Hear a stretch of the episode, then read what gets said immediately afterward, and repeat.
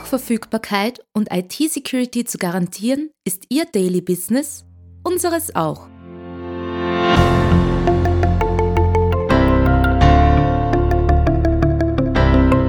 Im Antares Tech Talk, dem Podcast von IT-Profis für IT-Profis, beantworten unsere Experten und Partner die spannendsten Fragen rund um Netzwerk, IT-Sicherheit und Compliance und gewähren echte Insider-Einblicke.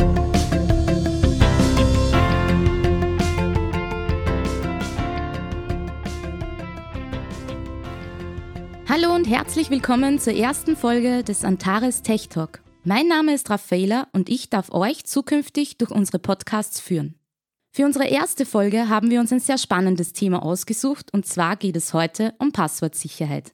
Wie wichtig sind Passwörter in der heutigen Zeit? Wie werden Passwörter gehackt? Und löst eine Multifaktor-Authentifizierungslösung nicht alle unsere Probleme? Diese Fragen und noch viel mehr werden heute von unserem Security-Experten Bernhard Fischer beantwortet. Heute unser Experte. Bernhard Fischer begann seine Karriere als Netzwerktechniker verantwortlich für den Aufbau eines österreichweiten IP-Backbones und später für die Entwicklung und den Betrieb der wichtigsten Internet-Services für dieses Netzwerk. Nach dem Wirtschaftsinformatikstudium an der Universität Wien wurde er Forschungsmitarbeiter und Dozent an der Fachhochschule St. Pölten in den Bereichen Computernetzwerke, Betriebssysteme und IT-Security. Seit 2017 ist er Security Consultant bei der Firma Antares NetLogics. Ja, hallo Bernhard, schön, dass wir uns heute über das Thema Passwortsicherheit unterhalten dürfen und ich möchte auch gleich mit meiner allerersten Frage an dich starten. Sind Passwörter heutzutage eigentlich noch wichtig, beziehungsweise warum sind Passwörter überhaupt noch wichtig? Ja, servus. Ja, danke. Das ist natürlich eine super Frage. Ähm, Passwörter sind auf jeden Fall wichtig und sie werden sicher auch immer wichtig bleiben. Und zwar Passwörter haben eine Eigenschaft, die man sonst in der IT nicht findet oder sonst irgendwie. Die sind nämlich im Gehirn gespeichert. Und das Gehirn kann man einfach nicht ausschneiden. Also in der, in der Literatur gibt es was, also auch in der Kryptographie gibt es was, das nennt man die sogenannte Rubber Hose Attack. Ja, also damit ist gemeint eben die mit dem Schlagstock-Attacke. Das heißt, Passwörter kann man aus den Menschen ausprügeln und nicht einmal dann ist sicher, ob sie die richtigen Passwörter sind. Das kennt man ja aus der Geschichte, wo die Leute gefoltert worden sind, nur damit sie irgendwas preisgeben und haben dann vielleicht sogar, weiß man auch, äh, Dinge behauptet, die es einfach erfunden haben, nur damit die Torture, also die, wie sagt man, also die, ähm, fällt mir das deutsche Wort, also die Torture halt einfach äh, beendet wird. Ja? Also die Folter. Die, die Folter, danke, ja. Ja, und so sind Passwörter auf jeden Fall äh, wichtig, weil sie eben äh, nur im Gehirn gespeichert sind und den Zugang zu irgendetwas geben und im Unterschied zu allen anderen Merkmalen, die man hat. Ähm, äh, Fingerabdrücke kann man kopieren, weiß man, äh, Augenscanner kann man ähm, unter Umständen reinlegen, äh, Chipkarten kann man stehlen ähm, und, und, und. Also das sind alles Merkmale, die funktionieren zwar sehr gut, aber das Passwort letztendlich ist doch das, was überbleibt. Darum hat man zum Beispiel auf der Bankomatkarte ja auch den PIN-Code als zusätzliche Sicherheit. Also die Sicherheit ist zweistufig, also ist das Passwort und die Bankomatkarte. Also ein eins von den beiden alleine reicht nicht. Ne? Und, und dafür sind die Passwörter eben nach wie vor das ultimative Sicherheitsmerkmal. Ja, und wie kommt jetzt ein Hacker an mein Passwort heran, ohne mich zu foltern? ja, da gibt es ähm, ja, viele verschiedene Möglichkeiten, eigentlich muss man sagen. Also äh, die Folter, glaube ich, gehört nicht zu den üblichen Praktiken, obwohl in den James Bond-Filmen passiert das natürlich schon, ja.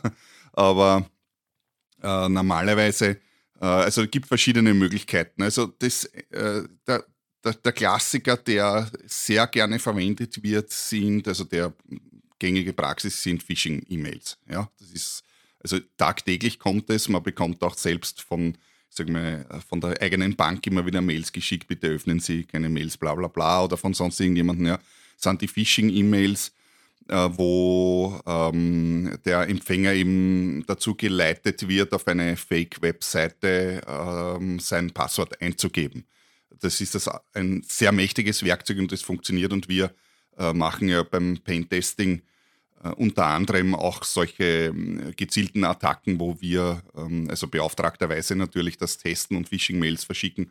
Und ich kann aus eigener Erfahrung sagen, dass das funktioniert. Also man bastelt eine Webseite, Chuck, Die schaut genauso aus wie die Firmenseite und einen trickreichen Text dazu und, und schon los geht's. Also tippt natürlich nicht jeder gleich sein Passwort ein, aber manche vielleicht doch. Da haben wir schon ein kleines Futzel gefunden. Naja, und dann gibt es natürlich die Möglichkeit, dass ähm, die Passwörter, sollte ein Angreifer, wie auch immer er das geschafft hat, im Netz sein bereits, also zum Beispiel über ein Virus, Trojaner oder was auch immer, dann kann er natürlich am Netzwerk selber auch äh, sniffen und zum Beispiel Hashes abgreifen. Also im Netzwerkverkehr kann man diese Passwörter auslesen.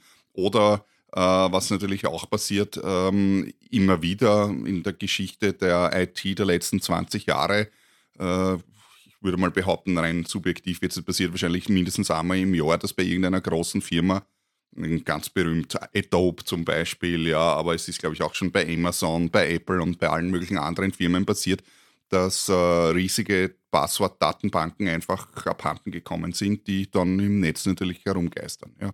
Und da gibt es natürlich Firmen, also Firmen, sage ich mal, also weniger so im legalen Bereich, sondern so im, eher im, im, mafiösen Umfeld, ja, die da viel Geld dafür bezahlen, ja. Also, dass sie dann an diese Sachen herankommen, ja. Also, sind so ein paar typische Möglichkeiten. Ja, aber wie, wie kann ich mich jetzt eigentlich als Benutzer davor schützen, äh, dass mein Passwort gehackt ist? Also welche Möglichkeiten habe ich? Naja, ähm, also hundertprozentigen Schutz gibt es natürlich nie. Ja? Also es wird sich jeder IT-Profi, und da muss ich mich selber auch an der Nase nehmen, schon irgendwann mal, mal ertappt haben, dabei Spam gelesen zu haben. Ja?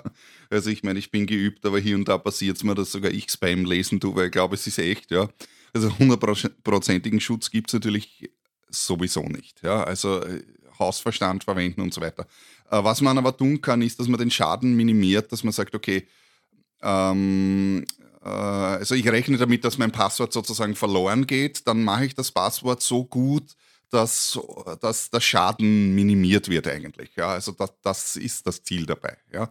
Das heißt, ich, ich muss ein entsprechend sicheres Passwort wählen zum einen oder ich sollte ein entsprechendes sicheres Passwort wählen, ähm, äh, weil unter Umständen der Angreifer, ich habe es vorher kurz erwähnt, vielleicht nicht das Plaintext-Passwort bekommt, also das Passwort als solches, mit wie es wirklich ist, sondern nur einen Hashwert von dem Passwort. Also das ist, ähm, sage ich mal, eine, eine kodierte Variante, äh, mathematisch kodierte Variante und die kann der Angreifer so direkt nicht verwenden, sondern muss das erst, ich sag mal, Passwort knacken. Und je nachdem, wie aufwendig das Passwort ist, umso länger dauert das. Und wenn es lang genug ist, dann ist das äh, so komplex, dass man das Passwort definitiv nicht knacken kann. Ja? Und das Zweite ist eben, also darum eben ein sicheres Passwort entsprechendes verwenden.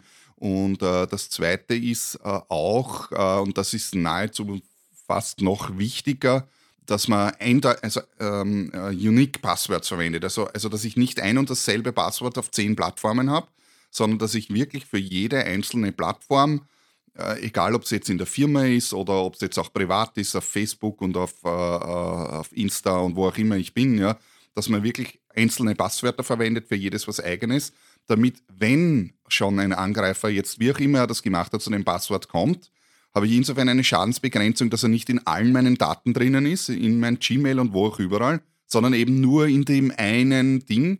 Und wenn er gar nicht weiß, dass, ich, dass das Passwort nur für das ist, dann habe ich damit den Schaden maximal minimiert, sage ich mal. Ja, auch wenn ich es natürlich habe nicht abwenden können. Okay, aber wenn ich für jede Plattform ein unterschiedliches Passwort habe, dann verliere ich doch auch sehr schnell den Überblick. Wären Passwortmanager hier die Lösung? Ja, Definitiv. Also Passwortmanager sind die Antwort. Also ich sage mal, in, in, in der wissenschaftlichen Literatur wird das unter Umständen diskutiert, nachdem es natürlich neue Angriffsvektoren erzeugt. Aber ich sage mal, äh, für die gängige Praxis ist meiner Meinung nach das ein eindeutiges Ja, unbedingt Passwortmanager verwenden. Ähm, auch wenn es nur im Browser ist, es gibt ja da verschiedene Möglichkeiten. Es gibt Softwareprodukte von, von frei bis viele hunderte, tausende Euro, keine Ahnung, die man da äh, verwenden kann, aber jeder Browser, jeder Firefox, Google, Chrome, was auch immer, ähm, kommt ja mit einem integrierten Passwortmanager zumindest fürs Web. Äh, und das ist auf jeden Fall die Antwort. Und wenn jeder über sich, sich nachdenkt, also gerade im geschäftlichen Umfeld ist es halt so, dass man mit Leuten zu tun hat, die, ein, die mit der IT vertraut sind. Die, bei denen ist es eh oft klar, aber dann hat man in jeder Firma natürlich auch Leute, auch wenn sie in einer IT Firma arbeiten, nicht ultimativ was mit IT zu tun haben. Ich, ich denke jetzt eben an den gesamten Marketingbereich, Verkauf, Backoffice und so weiter. Und wenn man sich da privat an der Nase nimmt, äh, dann kommt man drauf, naja, es hat jeder aber zig Passwörter. Weil ich muss mich aufs Telebanking einloggen. Jeder Mensch hat heute ein Telebanking. Ich habe einen PIN-Code für meine Kreditkarte. Ich habe äh, eben meine ganzen Social Media Accounts habe ich, ja. Ich habe ein Gmail und vielleicht noch irgendeinen E-Mail-Account äh, die ganzen Webshops. Ja? Jeder kauft auf Amazon ein oder auf sonst irgendwelchen 20 anderen Webshops und, und, und. Ja? Also da kommen wahnsinnig viele Passwörter zusammen. Und wenn man sich jetzt aber eben vor Augen führt, ich habe ein Passwort, das ich mir vor 20 Jahren ausgedacht habe und das verwende ich jetzt überall und der Angreifer hat das, ja, dann ist der überall drinnen. Dann kann der auf meine Kreditkarte einkaufen gehen bei Amazon, kann böse E-Mails verschicken auf Gmail und kann, was weiß ich, was noch alles ich für Portale habe, vielleicht hier Dinge tun, die mir vielleicht nicht so recht sind. Ne? Also drum, Passwortmanager ist meiner Meinung nach die, definitiv die Antwort. Passwörter ausdenken, randomisieren, wie auch immer und, und einfach abspeichern. Und äh, was ist mit Multifaktor-Authentifizierung? Äh, würde das nicht alle Probleme lösen? Multifaktor, ja, Multifaktor ist ein Trend, der wir, den wir hier bei Antares jetzt auch schon länger beobachten und den ich persönlich auch unterstreichen kann, auf jeden Fall. Äh, nein, Multifaktor löst nicht alle Probleme, ähm, äh, überraschenderweise. das hat man schon oft gedacht. Ähm, nein, ist nicht so. Ähm, äh, Multifaktor erschwert aber einiges äh, gewaltig. Also Multifaktor bedeutet, dass man, äh, äh, darum heißt es ja, also Multifaktor auf Deutsch heißt ja mehr Faktoren und damit ist gemeint Authentifikationsfaktoren bzw. Merkmale. Das heißt, ich habe nicht nur ein Merkmal, sprich das Passwort, sondern auch noch ein zweites. Also ähm, ich habe vorher schon die Bankomatkarte erwähnt, zum Beispiel. Die Bankomatkarte genau genommen ist Multifaktor-Authentifikation, wenn man es so will, weil ich brauche den PIN-Code und die Karte. Also ich kann nicht mit dem PIN-Code und einer anderen Karte einkaufen gehen und nur mit der Karte alleine zum Beispiel auch nicht. Also ich brauche diese beiden Teile, ja. Und äh, da gibt es natürlich dieses Multifaktor, kann man auf verschiedene Arten lösen und halt, also oft wird es so gelöst, dass man halt beim Login dann sein Passwort eingeben muss und dann wird man nach dem zweiten Faktor gefragt. Ja? Und da gibt es verschiedene Möglichkeiten, wie dieser Faktor generiert wird. Da gibt es zum Beispiel Handy-Apps, die das generieren können. Das würde ich jedem, sage ich mal, empfehlen, der in der, ich sage mal auch im privaten Umfeld, es gibt aber auch äh, so fertige Tokens, also so äh, Hardware-Teile die halt eine Nummer anzeigen und verschiedene andere Teile auch, die man halt da verwenden kann, die diesen zweiten Faktor einfach generieren das ist auf jeden Fall äh, ein Punkt, den, den man äh, empfehlen kann. Es ist mittlerweile so, dass auch im privaten Bereich sämtliche äh, oder, oder, die großen auf jeden Fall, also ich sage jetzt so wie Amazon zum Beispiel, aber auch Facebook und so weiter, äh, auf Multifaktor setzen, äh, beziehungsweise diese Möglichkeit anbieten, dass man das benutzt und, ähm, und ich würde das auch benutzen. Es löst deshalb nicht alle Probleme, will ich jetzt noch dazu betonen, weil wenn mich ein Angreifer äh, sozusagen hineinlegt und mich auf eine falsche Seite ähm, umleitet, wo ich dann mein Passwort und mein Multifaktor-Dingsbums eingeben muss, ja, dann sieht er trotzdem mein Passwort. Und wenn ich jetzt denselben Fehler mache wie vorher, und er hat mein Passwort. Also mit dem Multifaktor kann er nichts an, anfangen und er kann sich bei dieser einen Webseite zwar dann auch nicht anmelden, weil er ja den Multifaktor nicht hat, ja. Aber wenn ich dasselbe Passwort jetzt auf 20 anderen Seiten auch verwende und ich habe nicht durchgängig bei allen Multifaktor verwendet, bin ich wieder in derselben äh, Situation wie vorher. Ja? Äh, es erspart mir nicht, sagen wir mal so, dass ich mir trotzdem sinnvolle Passwörter äh, verwende und eben wichtig unbedingt ein, also einzelne Passwörter. Auf jede Plattform ein einzelnes Passwort. Ja. Also dafür schützt mich das Ganze eben nicht. Ja. Okay, sehr interessante Ausführungen zum Thema Passwortsicherheit. Äh, vielleicht kannst du uns zum Schluss noch einmal zusammenfassen äh, und Tipps den Hörerinnen und Hörern geben, wie man die Passwortsicherheit nun verbessern kann. Ja, naja, ähm, äh, kurz zusammengefasst. Also zum ersten vielleicht ähm, noch einmal tatsächlich dreimal nachdenken, wenn man auf eine dubiose, also ich muss ja nicht dubios sein, also dreimal nachdenken, wenn man eine E-Mail bekommt, wo man plötzlich aufgefordert wird, sein Passwort einzugeben. Das ist immer verdächtig und äh, es wird zum Beispiel in Österreich ist es so, keine Bank der Welt, also keine Bank in Österreich, Verzeihung, äh, wird den Kunden ein E-Mail schicken äh, mit der Bitte, er möge sich dadurch dort einloggen. Das muss man wissen. Banken machen das nicht. Ja? Sie würden das nicht tun in Österreich. Und ansonsten halt, wenn man plötzlich wo aufgefordert wird per E-Mail, ähm, sein Passwort einzugeben, dreimal äh, schauen, ob das wirklich richtig ist und im Zweifelsfall lieber nicht machen. Uh, unabhängig davon, wie gesagt, man kann sich davor nicht hundertprozentig schützen, dass einem doch irgendwas passiert oder dass man es gar nicht bemerkt, dass, wie gesagt, Hash abgegriffen wird, dann ist das Wichtigste, dass man eben ähm, gute Passwörter hat, äh, zum einen ähm, und zum anderen eindeutige Passwörter verwendet, also nicht dasselbe Passwort auf mehreren Seiten verwenden, sondern überall verschiedene Passwörter verwenden. Das ist, das ist eigentlich nahezu das Allerwichtigste. Und weil man sich das nicht merken kann, klarerweise, bitte einen Passwortmanager verwenden. Zum Beispiel den vom Browser, der ist da, den braucht man nur verwenden. Oder man installiert sich irgendeine Software, es ist egal, es gibt verschiedene Möglichkeiten dazu. Wie auch immer, es ist alles besser, äh, als, äh, als überall das gleiche Passwort zu verwenden. Ja? Und ich sage, es ist, und wenn man sich das auf einen Zettel schreibt, ist es noch immer besser, als überall dasselbe Passwort zu verwenden. Danke, Bernhard, für das super interessante Interview. Und jetzt sind wir auch tatsächlich schon am Ende unserer ersten Folge angekommen. Ja, danke auch. Es hat mich gefreut, dass ich was erzählen konnte und freue mich natürlich äh, aufs nächste Mal, falls es wieder irgendwelche Themen gibt rund um die Security. Ja, auf jeden Fall, denn in einer unserer nächsten Folgen werden wir natürlich noch weiter darauf eingehen, was ein sicheres Passwort ist. Und nun darf ich mich aber für heute bei euch verabschieden. Liebe Hörerinnen und Hörer, vielen Dank, dass ihr mit dabei gewesen seid. Wir hoffen, wir konnten einen ersten guten Einblick in das Thema Passwortsicherheit geben. Sind heute noch Fragen offen geblieben? Dann schreibt uns einfach eine Nachricht an podcast.netlogics.at, denn unsere Experten helfen natürlich sehr gerne weiter.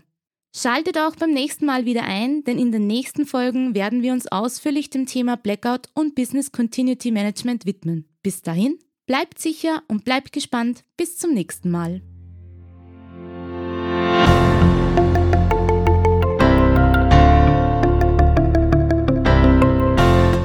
Antares NetLogics ist ein führender österreichischer Dienstleister für IT-Sicherheit, kritische Infrastrukturen und Managed Services.